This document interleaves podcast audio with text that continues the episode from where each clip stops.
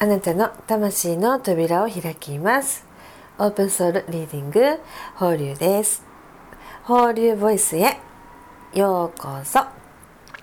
えー、いつも聞きに来ていただいて本当に本当にありがとうございます。あのコメントをねいただけるとあの放流とってもあの嬉しくてあの全部読ませていただいて全部返させてあの返させて、うん、返してあの返させていただいている返して返信してます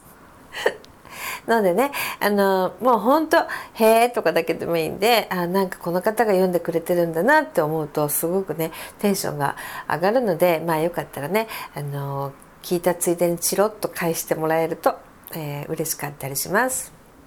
今日はあのねえっ、ー、と妄想勘違いについてちょっとお話ししたいなと思います。あのね妄想勘違いってねあの日本人ってねあのプラス思考とマイナス思考でいうとね圧倒的にね心配性マイナス思考、えー、が多い。多い人種なんだって。あのつまり楽観的ではないってこと。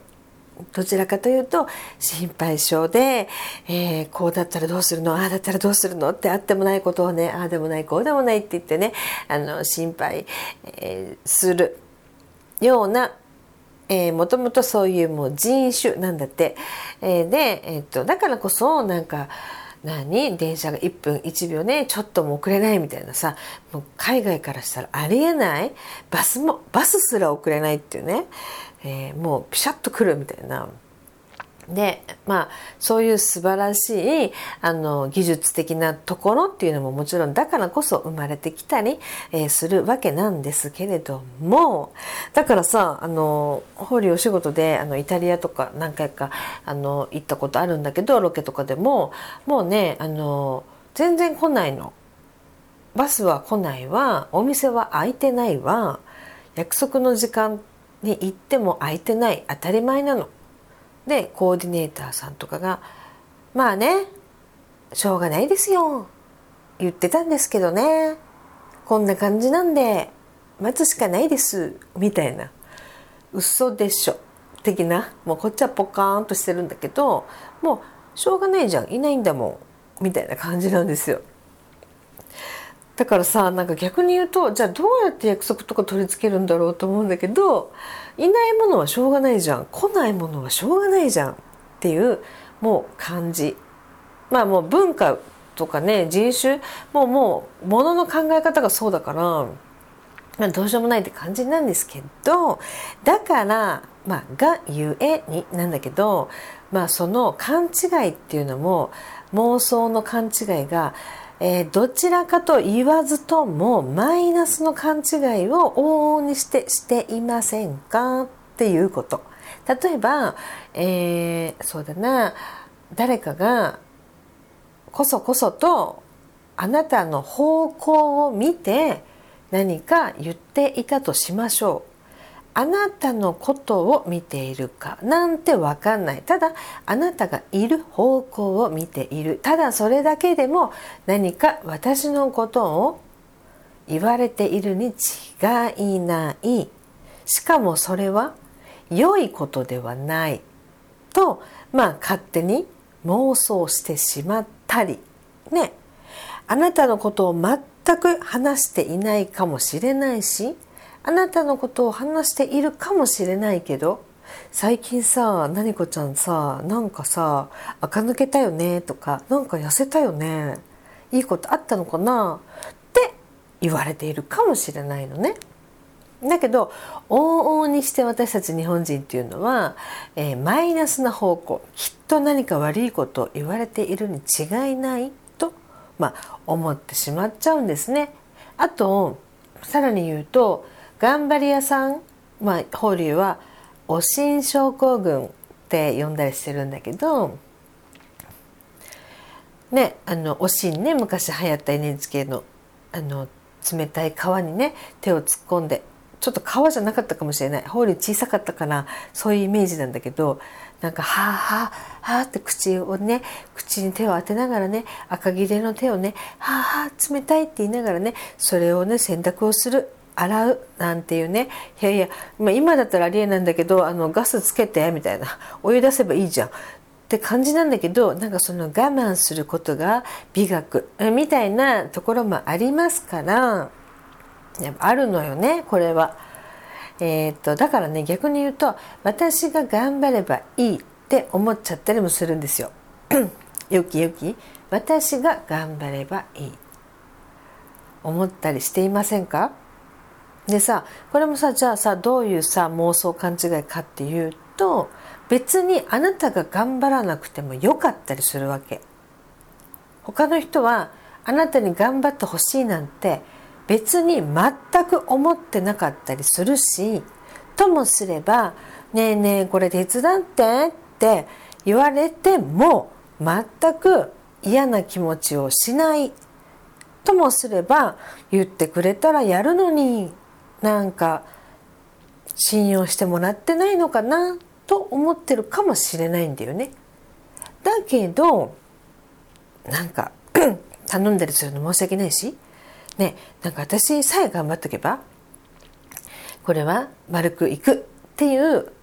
なんかその自分さえ頑張ればいいんだ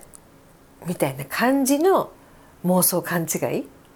っていうのも往々にして多いんじゃないかなと思うんですよ。でね法隆もあの最近ちょっとあってねあのもう法隆が3次元のビジネスにおいて何とかしなきゃ頑張んなきゃって思ってたんだけどでもね限界ってあるよなってちょっと思っててなんかそれってどうなのかなってふと思っててさなんかこう肩の荷を下ろしたいなってちょっと思ってることがあって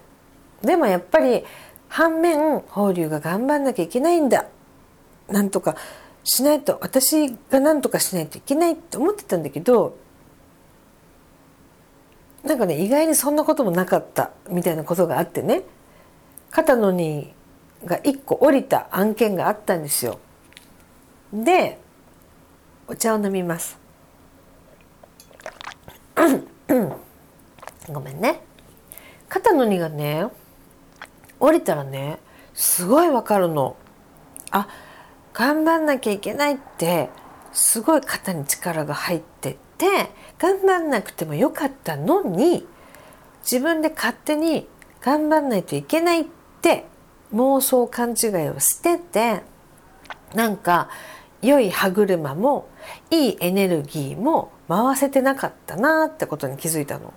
でこの肩の荷を一つねえいって下ろした、まあ、つまり一個手放したんだけどそしたらもうすっごい楽になってもうね何よりね気持ちがすっごい楽になってあそんなに頑張んなくてもいいんだなみたいな。って思った途端になんかカタカタカタカタ回り出したっていうかね。そしてなんかエネルギーも軽くなってふわっとこう飛べるようになったっていうか。そうだから意外とあなたの周りでもあなたが勝手に妄想勘違いをして頑張りすぎちゃっているとか言われてもないようなことになんか勝手に落ち込んでいたりとかね、なんか腹を立ててしまっていたりとか、ね、そういう意味で相手は言ってなかったりもするわけよ。だからなんかね本当にこの風の時代っていうのはコミュニケーションとか人間関係ってすごく大事になってくるからこの妄想勘違いっていうのをあのねしないようにしましょうって言ってもねもうね無理なのねあのね癖がついちゃってるからだから妄想勘違いかもしれないなってちょっと考えてみる。これって法隆が言ってた私の勝手な妄想なのかもしれないってちょっとだけでも立ち止まってみる？ああの頑張りすぎなくてもいいし文句も言われてないかもしれないしみたいな。ね私の勝手な妄想かもしれないってちょっと思ってみるの。そういう意味で言ってないのかもしれないみたいな。あのねプラス思考に考えてって言ったってねどうせできないから。もうね難しいのよ。癖づいちゃってるから。もう法理もガッチガチだからだけどはて？これって妄想じゃね？ってちょっとでも思えたら